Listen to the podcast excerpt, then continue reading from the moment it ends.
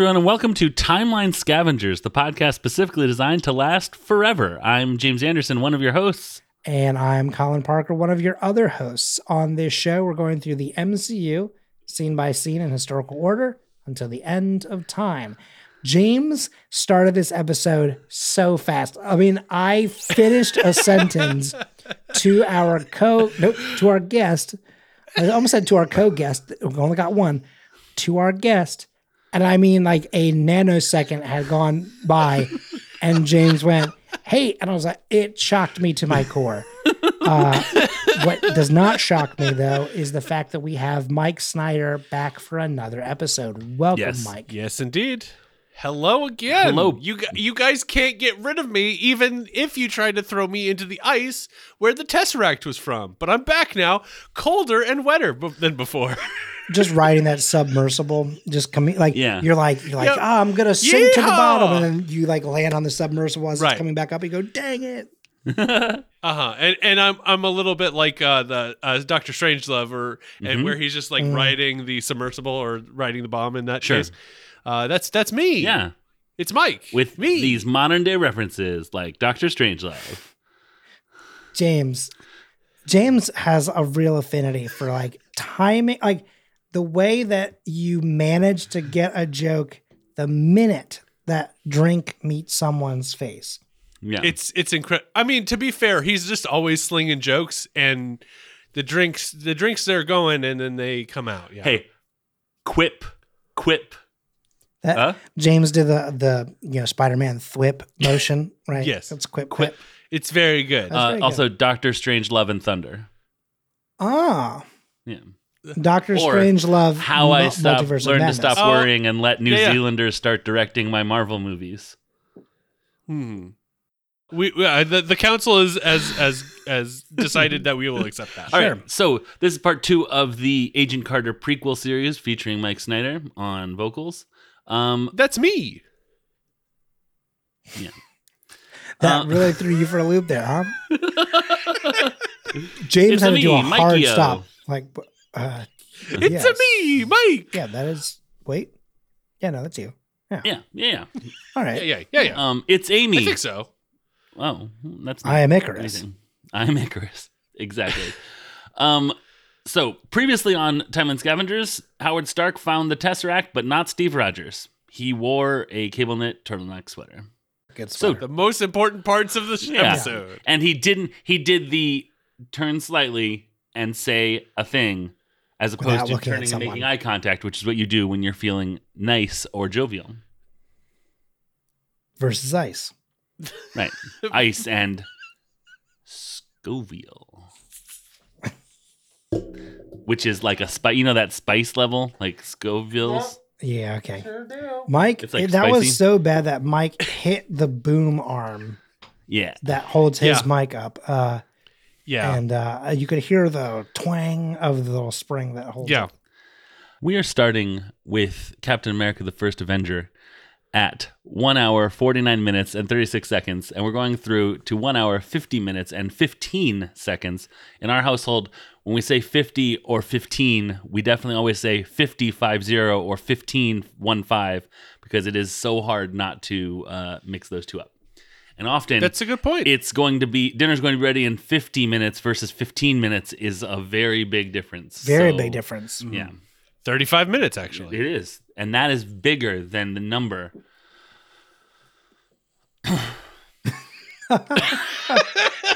so here's what happens. I love the energy we've created today. The, the SSR office is being packed up. Phillips walks quietly up to Peggy and hands her the SSR file on Captain America. She opens it up, steels herself, and then pulls out a picture of scrawny Steve Rogers, and I put in parentheses SSR, from Camp Lehigh. That's and that's good. it. That's the whole thing. That's it. That's the whole. That's the whole. Yep. The whole clip. Uh, I did write down the number, uh, the file number. I think it's DC two zero three 33 Um, that means, as far as I can tell, absolutely nothing. So, with that in mind, Okay. what do we? Th- what any thoughts? Let's open up the floor to what people thought of this scene. Mike. Oh, uh, th- okay. Uh, uh, uh, uh, last time I was last, so I was I was Yeah. steeling myself. Um, Throwing us under the bus there, throwing us into the ice. Last time I was last, so sorry. I, I had something I'm very just- important to say. Joke. It was the joke. I had a Anyway, thing that I needed to uh, say. Hold on, Mike. I, I- was just I'm joking. See, turnabout is fair play. Uh, it's this scene is you know really heartbreaking because of Phillips, Mm-hmm. um, because it's he's he you know he's a stoic man and he doesn't show much emotion, but the the fact that he hands it to Peggy and kind of just stands there for a little bit while she kind of takes in all that information about what is happening, who is doing it, what is being handed to her, and then before she even opens opens it up, yeah. it feels like is his way of really showing how much he cared about or cared about Steve, cares about Peggy, and cares about them together. And it's just so heartbreaking that you know, like, you know, it's this small moment that is, you know, it, it can't, it, he can't, he doesn't do that emotion. He's just like, here's the thing, Right. and walks on. Here's the thing. and it's the and thing. it's it's heartbreaking a little bit For like sure. it it because you know this is it's a, it has gravity Right. Absolutely. um, most items do on this planet. Uh, but sorry.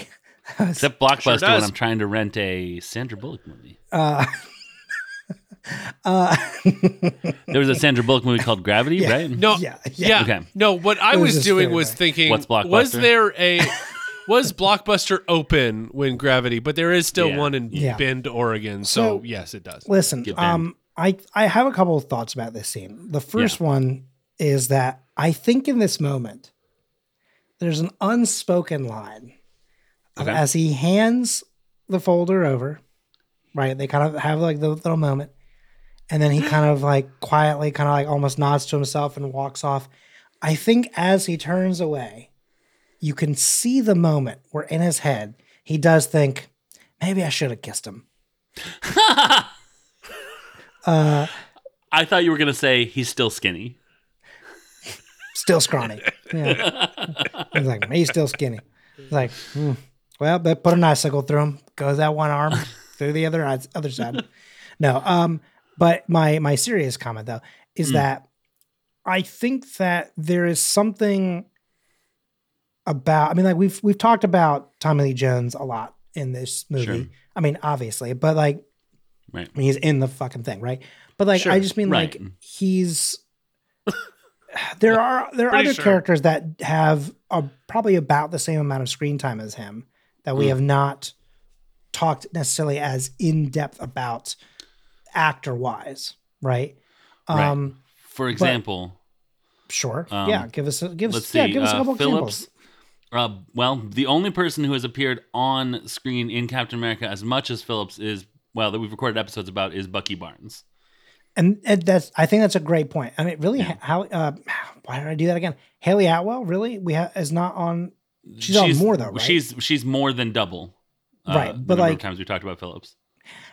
Here, Yeah. but here's here's a fun thing though. I wonder how much we've talked about Hayley Atwell versus Mm, great call. Peggy Great call. Carter, Sure, sure, right? sure, sure. Because the same. That's what I'm thinking about. Like for any of these people, like very rarely do we talk about the actor each time we come to the scene, right? But like we like very frequently talk about like the, we'll say you know Phillips for a moment, Right. But then we'll be like, so Tommy Lee Jones, Tommy Lee Jones, Tommy Lee Jones.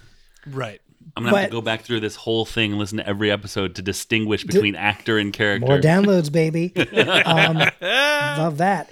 Um, but I think the the thing about this is that like th- this character is one that like it makes sense as to why we never see him again, Mhm. right? Like if you think about that, that's a series wrap Yep.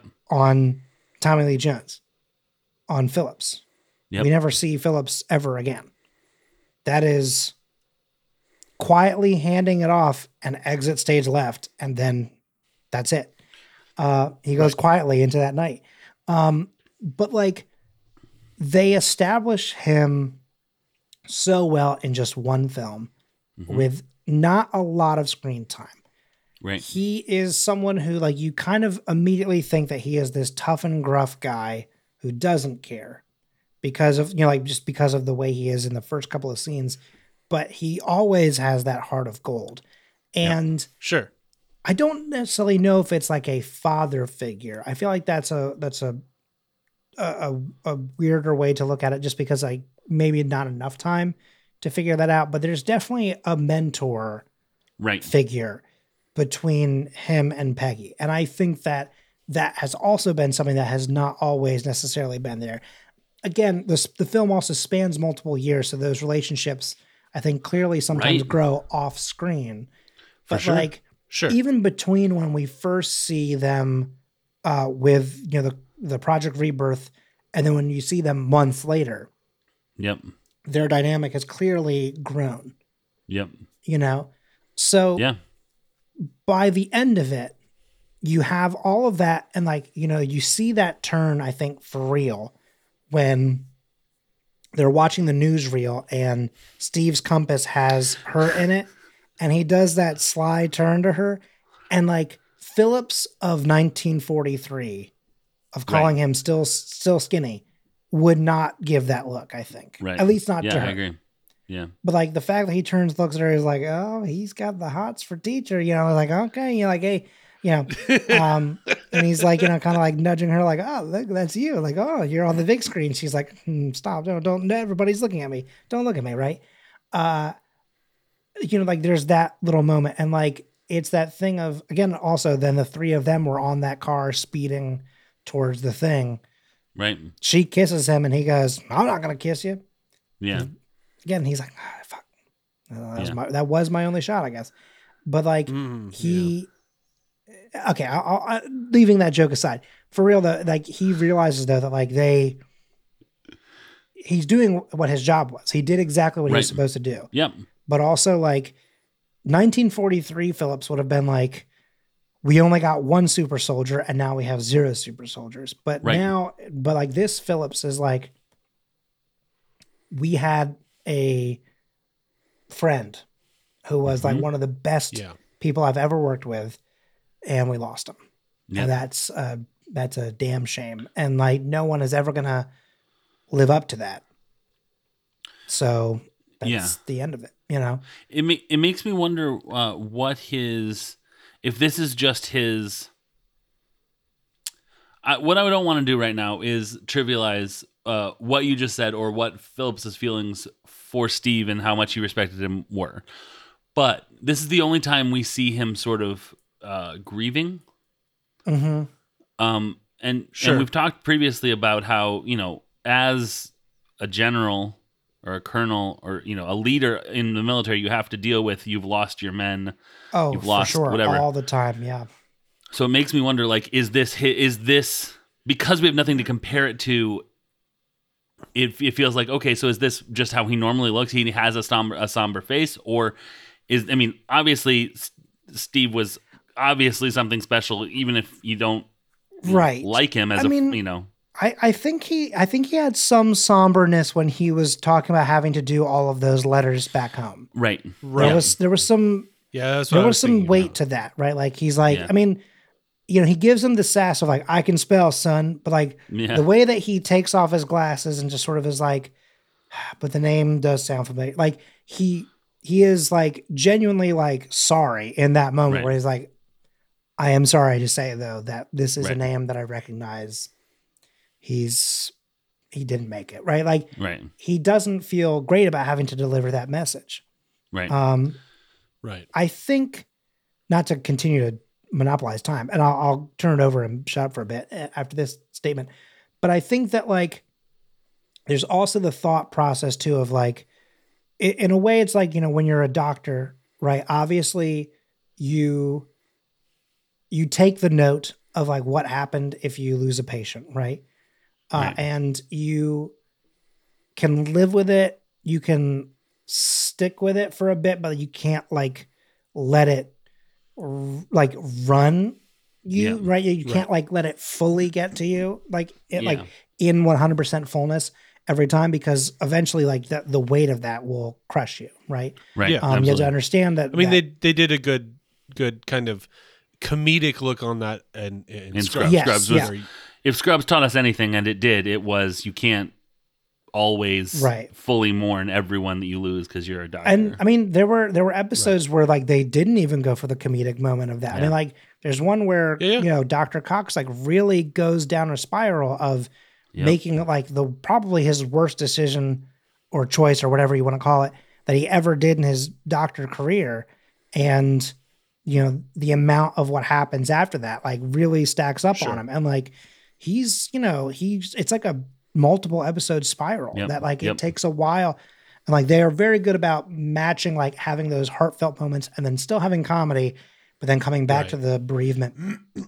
and like But to your point, like the, it is that same way Mhm. With- on with the the battlefield, battlefield, yeah. because you are because you are you are surrounded by death. You Yep. know, e- you know there it's a different setting, but there are definitely parallels, uh, especially if you're a combat right medic or something. and like the that. amount of people that go in and out of like for lack of a better term ju- we'll just say like the barracks right yeah. that you see Sure. in that position where there's probably some folks that like you have probably met but don't recall whatsoever just because you've seen 400 people over the last two three months right and you're just like ah john johnson um god i probably met him you know like and I, that doesn't mean that you don't Right. mourn them or don't feel Right. sorry for their loss but it's like you have John Johnson, the private that you saw twice, maybe ever, versus maybe like, let's say, Freckleface you know. Haynes, the dog face boy. okay, you brought it up, not me, but yeah, Freckleface Haynes, the dog face boy, right? Like Haynes is out there, like Haynes is a guy that you see every day, Right. You know, because Yeah, yeah. you know whatever, and you you have a rapport. That guy is your friend. Right. And then when you lose that, it's like not only are you having to do your job about it, Yeah. but it's like you now have to do your job and process like so like you have to process like emotionally and also like professionally right. that whole thing. Like that's a huge juxtaposition I think to have for these characters. I mean, Yeah, and it's an extreme version of like, oh, your friend is on your work team, and then he decides to move on to another Mhm. company. right. It's he's not dead, obviously, but like you have to continue doing your job in the way that your job is changing because of this person no longer being Right. there. Absolutely. Um, Mhm. Obviously, obviously, a wild extreme of somebody dying on the battlefield, but, but it, not, I think that's not something we could all- inappropriate. yeah, I think that's yeah, actually I a think we decent. can all relate to that. Yeah. yeah. Exactly. People are dead to me when they leave. Um, Sure. That that I, I've I've heard that about. So you, Mike Uh, is I'm- dead to James every time he's not on the podcast, and the second he pops Absolutely. back up, he's like, "Oh, Mike, wow, that's Yes. when I, like whenever Mike Crazy. pops onto the Zoom, I'm like, Whoa! oh right, right." Oh, jeez. yeah, I I'm a ghost. Wow, new lore just dropped. This is the kind of final piece of like Right. of processing everything. We're s- you know sectioning it all off away, yeah, and it, technically it should be in a box in a you know SSR place, but um, right, it I think like the safest place is going to be is with you. right. It's it's a it's a grace thing. He's showing like, I know what the protocol is here, but the the the the right thing, the graceful thing to do here is to, for you to have this. And Mike, I just want to I just want to be very clear. Um, I don't think that friends are constantly thinking like, okay, well, another day of with a friend, one day closer to them leaving my life in whatever way. But Right, it's yeah. just No, it's I just a social contract I- thing. I think more than anything. Sure. Um, to kind of uh, get us away from the the heavy emotions, uh, uh, not not to say that they're not valid and Well, not. hang that- on. Well, let's, I just- let's sit in it for like one more minute, Mike. Just let- let's let's all just be silent and think about. okay, silence on a podcast. Phillips? Uh, a new new idea. Do Let's you ever go. think about how every moment of silence is uh, a, a moment you're never getting back because you're because it's Um, dead to you now. aging, aging endlessly? what the in hell has happened? Yeah, and the What's energy is very on? weird Like, today in the in the it's studio. a weird energy. What I wanted to say though is you mentioned you mentioned uh, Colin like you have uh, this this episode this episode this uh, movie you only have one movie to kind of get Phillips and kind of understand him as a character and I think it's a really smart casting decision I mean we've talked I, I know you guys have talked about Tommy Lee Jones a lot but you get so much shorthand by casting him Absolutely, you do. that you can you can say, okay, you know Tommy Lee Jones. Yeah. just here he is. You know what he's about, Right. And then we can kind of move him into where he needs to be. It's a really smart casting decision all the way through. It, I mean, he's a fantastic actor. Sure. Uh, I think, but it's uh, real sorry, go the shorthand of bringing him in and being like, he, just don't worry about it. He's telling me the joke. I think this is like a kind of like good how they brought in Lee Ermey in in earlier like 90s movies and it's like he's just a loud Drill sergeant. drill sergeant Right. just just keep going I think this is a great example of like times where typecasting works. Absolutely. You know, because I think there are times where typecasting is a disservice, either to the to the movie or maybe sometimes to the actor. But like this Agreed, is a yeah. good example of I think it working for both, and like also like a thing of like maybe Tommy Lee Jones is not a you know major you know superhero fan, right?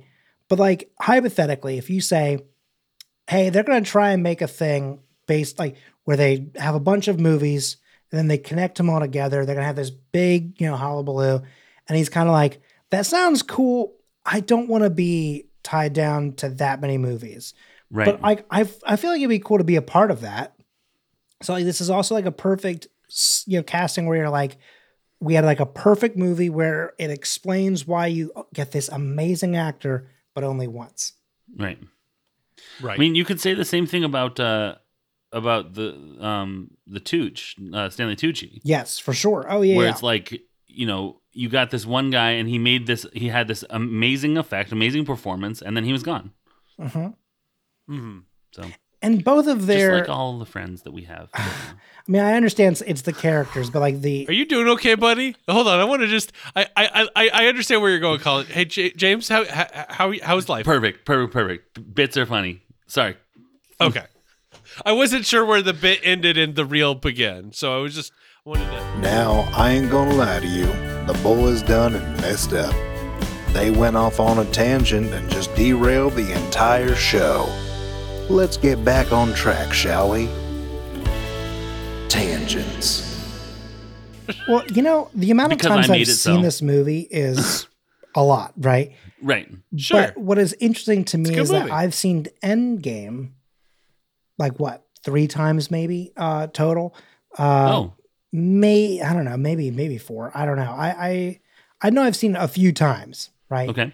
Um, but like anytime, I, I might have to cut this, but like anytime they go back in time and they go to Peggy's office and she has the picture hmm on her desk, the f- like every time I watched the movie, I was going, where the fuck did she get that picture from? Yeah. I never once remembered this scene. Well, yeah, yeah, absolutely. It. I mean, like it- it's I mean it's a short scene, so I, I totally understand why like it moves by so quickly at the end of the movie. right, and it's, Why it's would basically just part of a montage. I mean, we Right, cut. I right. cut it up. yeah but it's basically like a. And then life went on. hmm Some people Except celebrated. those- Some people moved offices. yeah. Um, Um, Yeah. yeah. So yeah, I'm, I'm I, I I had that happen with me a bunch of times where I'm like, oh hey look, he got the. I see that where that came from. Now it's from that scene. Huh, interesting. Like the the thing that Howard Stark experiments on. I think I texted. I think I messaged Yeah, you and yeah. I was like, "Hey, that's the thing from the magazine that he got." I was oh like, yeah, yeah, dude. Like, it's like, it's like, did you not know that? And you're like, Nope. no. It's it's it's great having you know the granularity to make these connections. I I, I certainly know that you guys do it, but like I've done it on stuff on Community, Yeah. that, like not the Beetlejuice joke, Sure. but like some other stuff of like you know th- oh crap he was wearing this pair of underwear or whatever. So, which is actually you know uh, uh not that hard to to see, but I you know sometimes you miss Sure. things, so. I mean, I I've been coming to really trying to accept myself uh, that I don't do uh, plot understanding very well all the time. Okay. Like Kristen had to explain to me some key lost the points of the plot. plot of Grease, uh, a movie I've watched many many times since I first saw it in the mid '90s. We watched it this summer, and I was like. Why is that person acting that way? And she's like, "Well, they were dating and now they're not, and so they're still upset." I was like, "Oh, Is that why in like a recent episode, I forgot what the context was, but you made a Hickey from Kenickie reference, which I was like, wow, what Yeah. a wild stab. Um, It's we that- were talking to Tay, only and we had you previously talked about Grease for some reason, and so that was a the hickey from yeah. But no, it was because we watched it at at the yurt Wow. this summer. So like, I mean, it wasn't recently, but yeah, it's it's Grease is sort of always on my mind. Yeah, it's it's per, it's percolating Yeah, up there. It's like That's that the along with a lot of other that stuff. Ray I'm sure. Charles uh, that Ray Charles song uh, Willie Nelson. Damn it, never mind. Anyway, so um, I did Pushing the have percolator. a um, uh, I I started formulating a question, but I couldn't figure out how to word it. Can I can I read you what my question is? You don't have to answer it because it's uh not a good one. Sure. You've sold it so well, I have to hear it. Have you ever moved?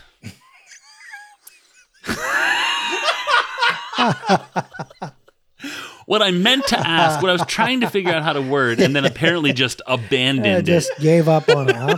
was like it's such a weird thing to still be employed by something by a company and be moving offices. Like they're packing up their stuff, but they're it's because they're moving Oh, yeah, back to. New Mexico. Yeah, And- because the war's over. Yeah. Yeah. So I I, yeah. I I will answer it actually. Please, Um, have you I- ever moved? Go ahead. personally yes. Professionally yeah, Yeah. also yes.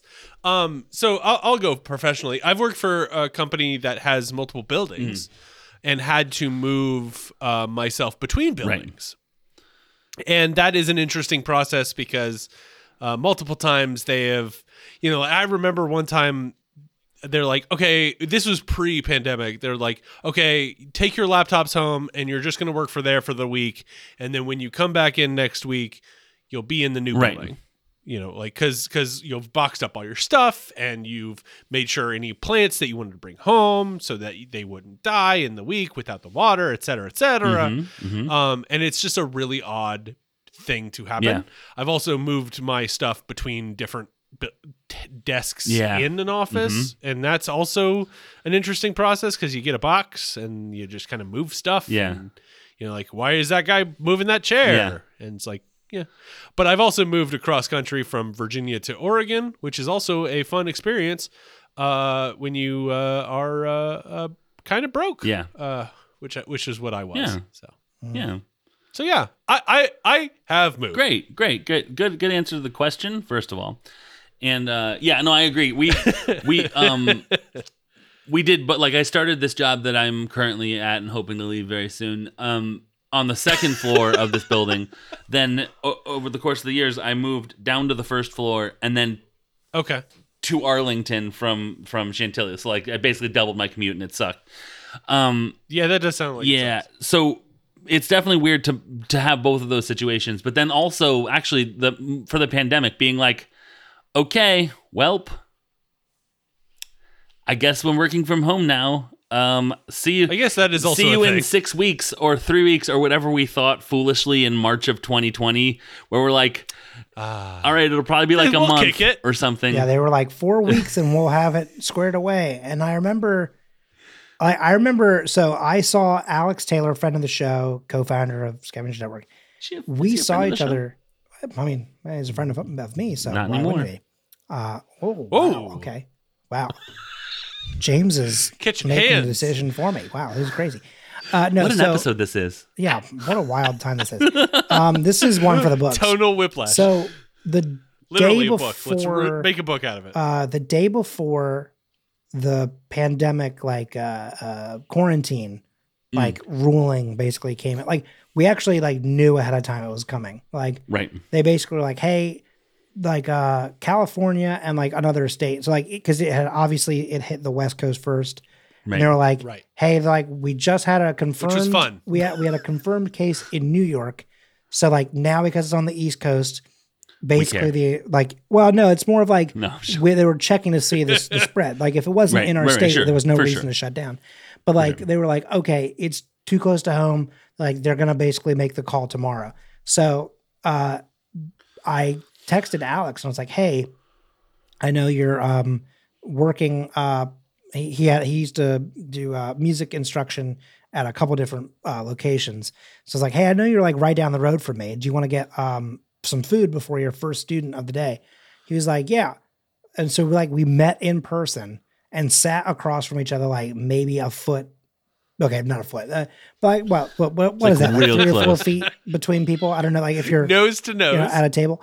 Uh, but like, you know, we were sitting there just talking, like, you know, not nothing covering our faces. Right. Uh, I mean, there was no way of knowing if technically it hadn't actually already been given to us. And we were just sitting there going, "Rah, rah, rah, rah, rah," you know, just chatting it up. And then, uh, uh, and then we went into quarantine the next day. And I remember like we are I was, we were talking about it and I was like, yeah, I was like, they say that, uh, four to six weeks, uh, should, you know, if everyone stays like, and I, and I was like, but, uh, I was like, I mean, do you think people are going to stay? And James, uh, James, I'm sorry. Alex was Hey. like, no. And I was like, yeah. I was like, people are going to get tired of being stuck inside. I was like, so I'll give it a week before people are like, I need to be outside. I need to go to whatever. I need to, blah, blah. You know, it's like people are going to be atrocious about it. Yeah. Uh, and I was right. Um, Called it. yeah. yeah. Hooray! Love that I'm so accurate about how terrible the people of the world are. Uh, anyway, Uh, so let them, uh, the country. uh, I'd still argue that there was quite a few places, a decent amount of countries. decent amount of countries. From what I hear, Some places had it squared away. better. Yeah. Not everyone. Um, Everyone. Sorry. Iceland. In the beginning, Right. Uh, The- not the- everyone was. the land of now, ice. Now, yes. Right. By by this point, yes, for sure. Yeah. But like at one point, Italy was like really like ravaged by this shit. I was. It was. It was bad. In, It's a me Italy. contagion. Um. So Oh, hey. So I I I talked about it last. What a great. It's a plague. Um. So I talked about this last uh last episode when we talked about Mike being on uh and uh Mike sort of requested a segment that I was sort of also already thinking of doing kind of. Uh, Mike did say that he wanted to have uh, a music segment. He was hoping for a music segment. So um That was mostly a joke. yeah, but I know, okay. but who am I? Um James Anderson. yeah, exactly. uh-huh. Uh, so I decided to do a music of 1945, uh, which is the first time in Captain America that we've done a music of Enter You're Here thing. Uh, but I think I found a good way to, to sort of link it to this plot in kind of, if I may, kind of a funny way. All right. Hit that theme music. You may. Okay. There's not theme music. There's not theme music. So uh, this is going to be about two songs that were both at number one around the same time in America. I couldn't find British charts that were really reliable. Um, as we go through the years, charts are going to be way more reliable. Uh, in 1945 in America, Billboard was like, "Yeah, we're mostly selling jukeboxes, but I guess uh, we can start keeping track of songs. I guess I don't know." Um, but these two songs were by the same uh, pair of artists and around the same time on various different charts. Like there's like you know most played in jukeboxes, most requested from radio, all these different charts that were consolidated into the Hot 100. And it is uh, the pair of people are Les Brown and his uh, orchestra, which were called the uh, the Band of Renown. So Les Brown and the Band of Renown, which I find very fun, and uh, That is very fun. Doris Day, who is a person that people Oh, of may have course, heard Doris Yeah. Day. Yeah. Sure. Um, the songs are "My Dreams Are Getting Better All the Time" and "Sentimental Journey." And the thing about these two songs, um, specifically these two songs, well, "Sentimental Journey" was basically the first time uh, anyone heard Doris Day, like, and we're like, "Hey, that's that's a good song." You know, she's a good singer. I like. Let's let's hear more from her. Um, was "Sentimental Journey," but both of these songs are basically uh, hey, the war's over. The boys are coming back home. Let's sing some good love songs to, you know, whatever. And I thought that was very uh, a, a shitty radio situation for Peggy Carter to be in. Uh, And many truly, people probably. Yeah, many, many people, people, who, yeah. who were being like, great. No, great. But Sentimental Journey. So my mom had sent me an email on Was it on the list? On August 26th. My mom sent me an email called World War II Music and three exclamation marks. Colin. I, I'm gonna read this in full because I know there's not it's not meant to have attitude, but like sometimes the way parents punctuate things Right. seems Generational difference in punctuation So- for sure. Colin. Okay, period. I listened to every 1931 musical segment about music and people that many people have never heard of. Now we are in World War II when some really good music was written and performed that is Oh, still loved today. 31. Maybe you could mention some of them. Sorry, maybe you could mention some of them with two exclamation marks. Was that that's how I read that one. So uh, what she she gave a, a few, and then she did say the ones in bold are ones that are super famous that I really like. Um, here are the tunes: Moonlight Serenade, the Glenn Miller Orchestra. Sure. I've Got My Love to Keep Me Warm, Les Brown and his orchestra. Yep. Gonna I'll Be that Seeing one. You, Tommy Dorsey and his orchestra. Yep. This is one that you and I talked about already. Accentuate the positive, Charlie Mm-hmm. Spivak, Spivak maybe, and his orchestra. Love that song. And the Family Channel. Great song. Um, what? And the Family Channel? Remember the fam? That's where we're. Oh, you're right. Yes, that's how we. Yeah. Yeah, you're right. Yeah. yeah. In the Mood, the Glenn Miller Orchestra, Blueberry Heard of it. Yeah, uh, Jimmy Dorsey and his orchestra, Opus Number One, Andy Kirk and his Clouds of Joy, and Sentimental Journey, Les Brown and his orchestra. Woo! Oh, And sorry, also and also the song making- "We'll Meet Again," but she didn't give an artist for that one, That and that was Virulent. which is why the first time I read that email, because she didn't include the artist on that, I thought off. that was her sign off, and I was like, "That's a weird." But, sorry, Intense. but here's what it is: it says, "We'll meet again." Enter, enter. Here's hoping, and I was like, "That's that's dark, mom." And then I realized, wait, because it's wheel capital M and then capital A, that has to be a song. Right. And then I typed it and was like, "It is Yeah. okay." But I really thought it was like, "We'll meet again." Here's hoping, and I was like, "Jesus, mom." It's like this is your mom, man. it is also i think all the attitude is if there is attitude is all forgiven for it's signed mom smiley face Aw. Yeah so you know Oh. Basically a minion down there at the end of the of the film. Um. it so pretty much is yeah all right. So uh, let's learn a little bit less, a little bit about Les Brown, and then we'll learn a little bit about Doris Day, and then we'll get out of here. okay If you think that there's going to be a collision with a train in this story, I you didn't- Or a are bomb correct. Here's here's some here's some here's some some teasers. Uh, train collision, Okay. uh, Duke University, I- and Phineas and feel- Ferb. So I felt like I'm pretty teased with the uh, the ch- collision, but Phineas and Ferb, I didn't realize it's a that little was bit of a Karnak sort of deal, like uh, sure. and Les Brown was born in Reinerton, Pennsylvania. He enrolled in the Conway Military Band School, which was later incorporated into Ithaca College in 1926. He enrolled there in 1926. It was uh, incorporated into Ithaca College later, I presume. Uh, he studied with famous band leader Patrick Conway, the guy whose name is at the beginning of the military band school name, uh, for three years before receiving a music scholarship to the New York Military Academy, where he graduated in 1932. Then he went to Duke University from 32 to 36. There he led the group Les Brown and his Blue Devils, cause Duke, Mm, duke yeah who performed regularly on Duke's Yeah, campus and up and down the East Coast. Brown took the band on an extensive summer tour in 1936. At the end of the tour, while some of the band members returned to Duke to continue their education, others were cool and stayed on with Brown and continued to tour, becoming in 1938 the Band of Renown. The band's original drummer, Don Kramer, became the acting manager and helped define their future because he was the drummer and they were putting in the, in the hands of the drummer. So in 1945, the, this band brought Doris Day into prominence with their recording of Sentimental Journey. The song's release coincided with the end of World War II in Europe and became an unofficial homecoming theme for many veterans. The band had nine other number one hit songs, including I've Got My Love to Keep Me Warm. Shout out to Colin's mom. Um, Les Brown's grandson, Jeff Swampy Marsh, it, it co-created Phineas and Ferb. So uh, Les Brown's grandson created Phineas and Ferb, along with the That's guy that is crazy. on TikTok, I think. yeah damn That's wild. Povenmire. Yeah. Yeah, yeah. Uh, so now Doris Day. Uh, Doris Day was born Doris Mary Kappelhoff uh, in 1922 in Cincinnati, Ohio. Her mom was a homemaker because it was 1922, and her father was a music teacher and choir master. and homewrecker oh no sorry. For uh, well, there. mhm, no, I'm joking. Uh, it actually, it was her so dad that was the homewrecker. I erased that part, but they did break up because of his infidelity, not hers. So, uh, cool, Colin. Nice uh, way to bring this episode down for once.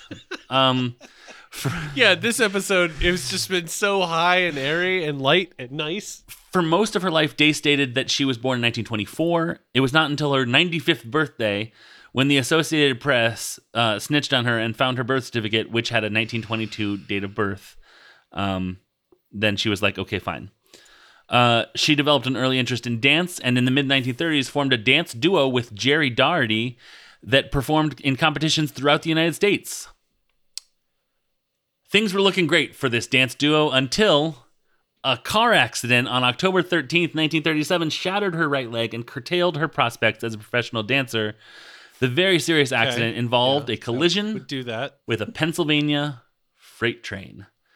Um, train kept on We've- rolling. We've we've made yeah. it. Um, The- yeah. while recovering from her car accident, Kappelhoff started to sing along with the radio and discovered a talent she did not know she had. During this long, boring period, I used to while away a lot of time listening to the radio, sometimes singing along with the likes of Benny Goodman, Duke Ellington, Tommy Dorsey, and Glenn Miller, she told A.E. Hotchner, one of her biographers. But the one radio voice I listened to above others belonged to Ella Fitzgerald. There was a quality to her voice that fascinated me, and I'd sing along with her, trying to catch the subtle ways she shaded her voice, the casual yet clean way she sang the words.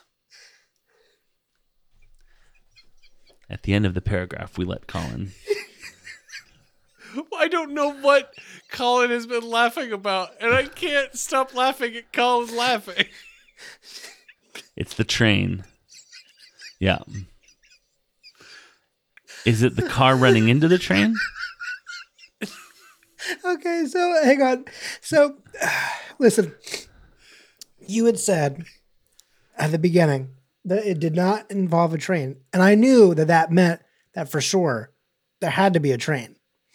I So said I it was- didn't involve a train.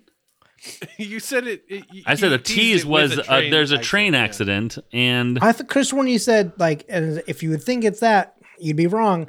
Or so, I, am I'm forgetting how how you. I thought he it. said you'd be Yeah, right. Oh, I, don't know. say you'd be I, right. Maybe I don't know. Okay. I I think that like in my head, future you were Colin like knows what what what's maybe, but like either way, it was this thing of like I was like, okay, I know it's coming, right? It's like Yeah, I know what to expect. Chekhov's train.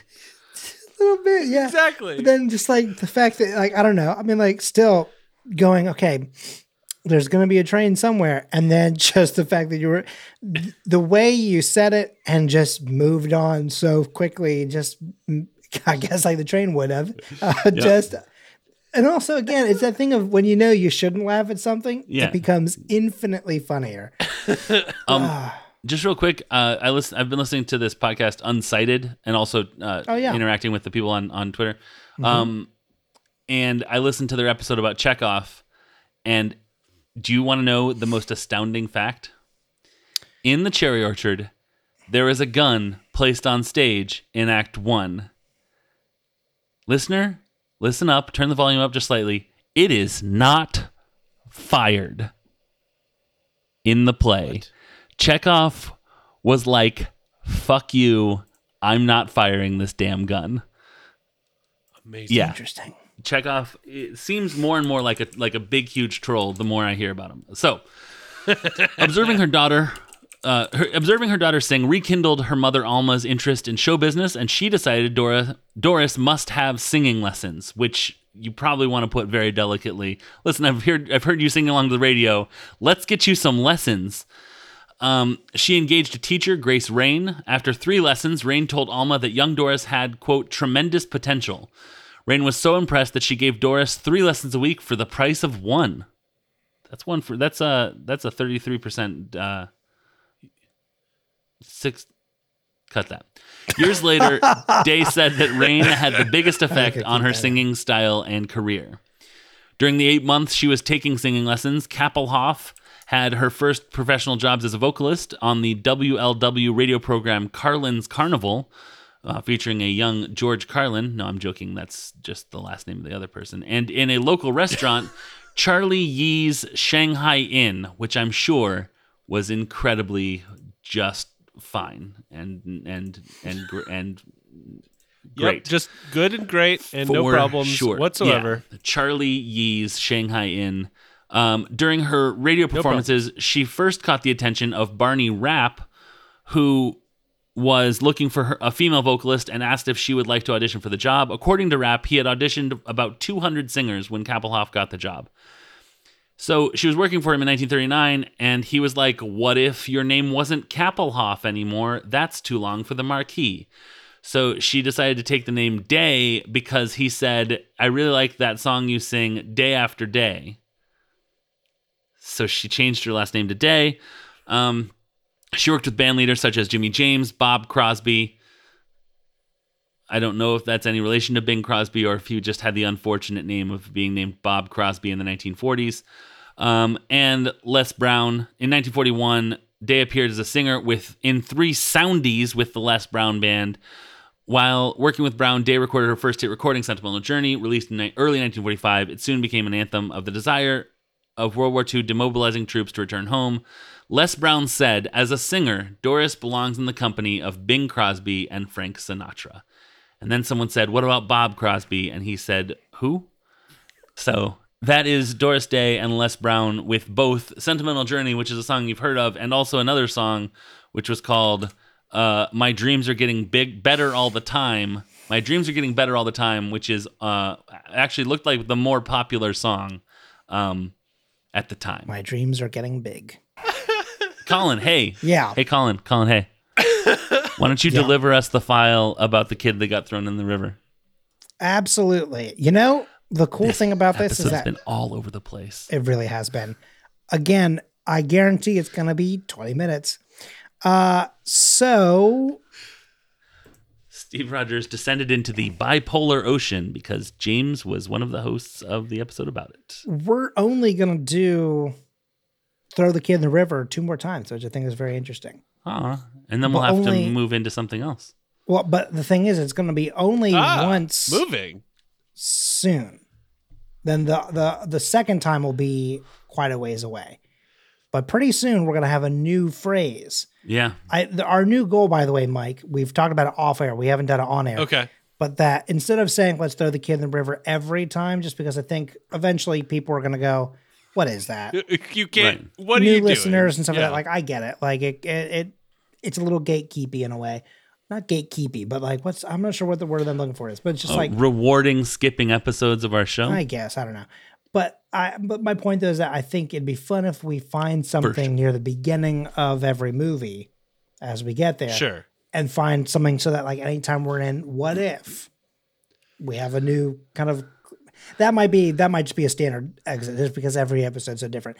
But like you know with like with like iron man right? Like you know what is like a good like what you know can we build this out of in a cave out of a box of scraps right? Like here's here's a here's a those here's a pitch for for Captain Marvel. okay Ready? All right. Um, all right. And Colin, that is the music of 1995. We are again going through the uh, self-titled Garbage album, one episode at a time. Um, so shall we hook into the Great Intelligence? oh i like that Ooh. that's Right. good I I I'm on board Yeah. with that as a guest. Fair.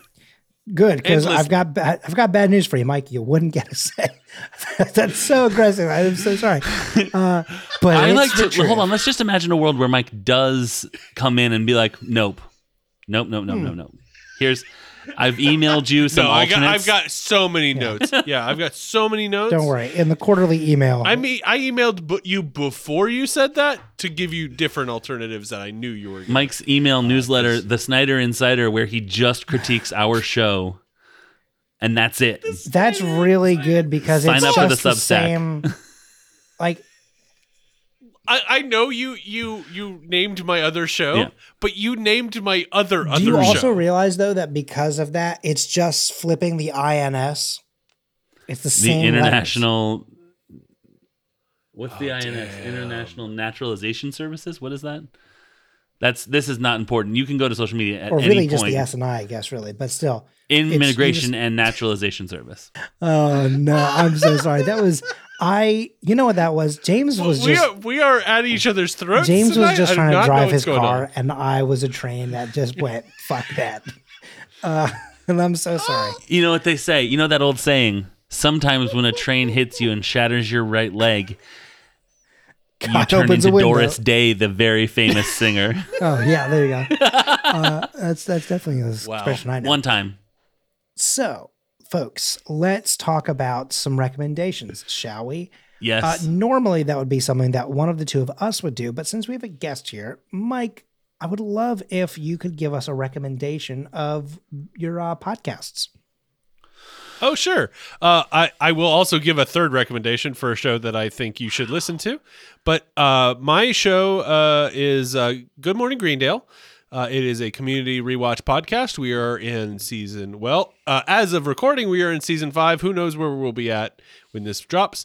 Uh, because I believe we are ahead of uh, this recording is ahead of what's going to happen. So we'll find out uh, together. It's at Good Greendale on Twitter, uh, and you can find it all in all your podcast places. We are also going to be restarting uh, Back to the Futurama because there will be more Futurama to talk about. Uh, you can find that at at Back to Futurama on on podcast or on on Twitter and wherever you find your podcast. And you know what? I just really like Finish It, Yep. the uh, the Mhm. podcast of the Yule Brothers. Uh, go go listen to that. Uh, I believe they're at Finish It Pod on on. that is Twitter. true. That is true.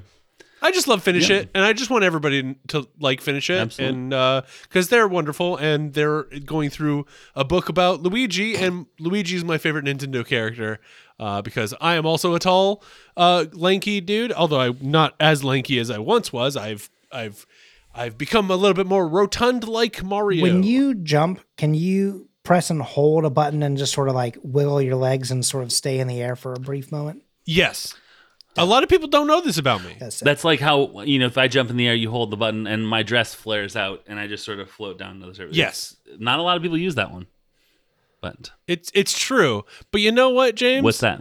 I think it's pretty awesome. Thanks. We all bring different things to the table. Except Mario.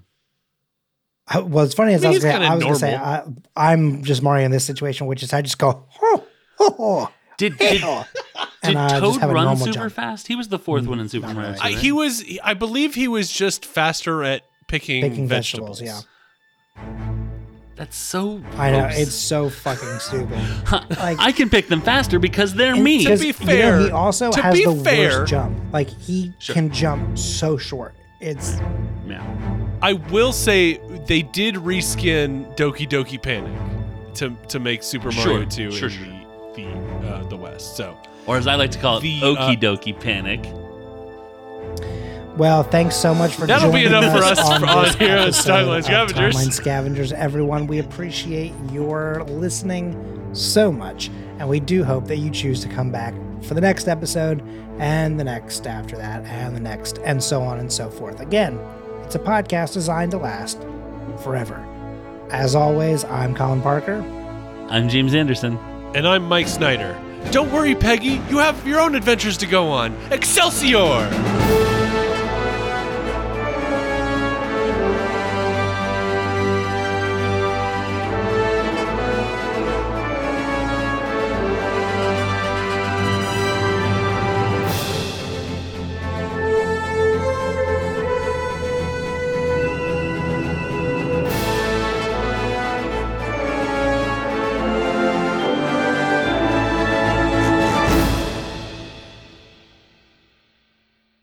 The Scavengers Network. creator driven, community focused, treasured content.